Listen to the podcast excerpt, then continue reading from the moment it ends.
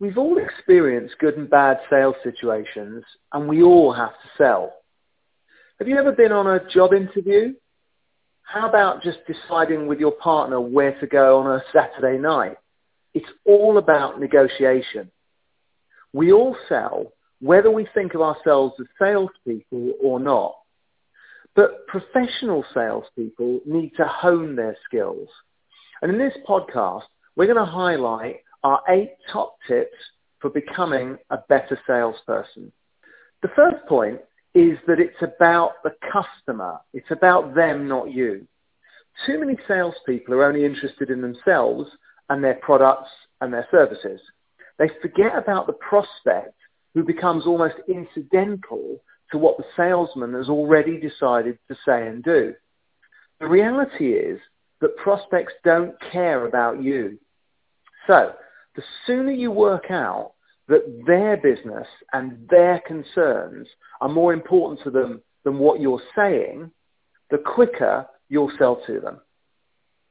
Now, with that in mind, the second point is about relationships. We all know that people buy people. We don't buy from people we don't like and from organizations we don't trust. So a fundamental part of the sales process is developing relationships. Now, how do you do that? Well, this links to our previous point. It's about them, not you. It's about being genuinely interested in what they have to say and their challenges.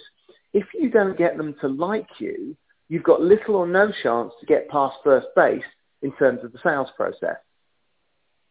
Now, the third point then is about your opening line. How you come across from the get-go is critical.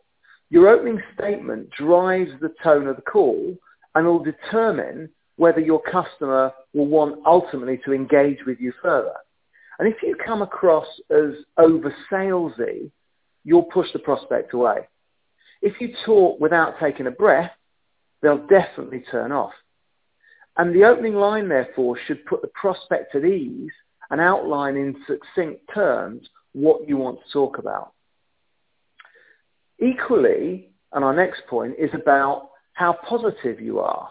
So no one likes talking to people that are dull or uninspiring or unmotivated. You wouldn't spend that long at a party with that type of person. It's the same on the phone or even face to face. If you sound uninterested, if you speak in a monotone fashion and show little or no motivation, there's fat chance of you delivering a result. You need to be upbeat, but not over-enthusiastic, or the prospect will wonder what hit them. But if you come across as positive and warm, you'll definitely see your results increase.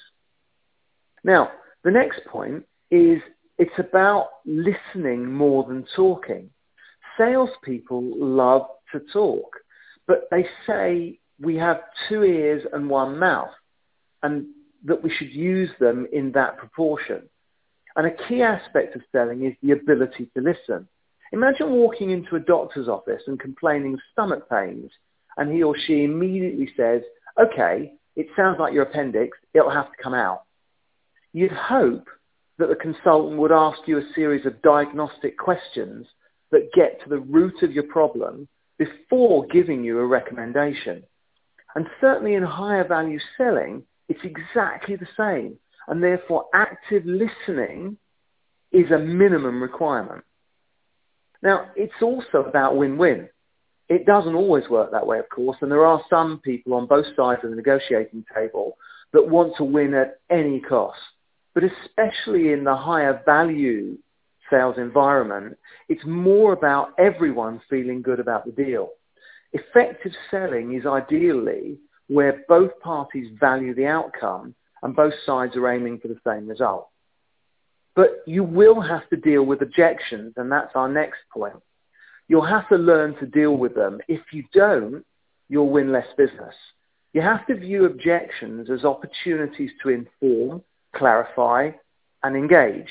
Too frequently, inexperienced salespeople tend to meet objections head on and they try to answer them. The better approach, in our opinion, is to ask good questions, good open questions, to filter and qualify first. Try to understand the root of their objection. Clarify your understanding, then you can provide answers and options for them. And the final point is that it's about handling rejection. Let's face it, some you win, some you lose. You can't win them all. So there's no point allowing the loss of one deal to affect the next one. We all have to learn to handle rejection. We just have to dust ourselves off and get back on the horse. Remember, the next customer doesn't know you've had a bad day. And if you keep things positive, you'll be well on the road to winning the next sale.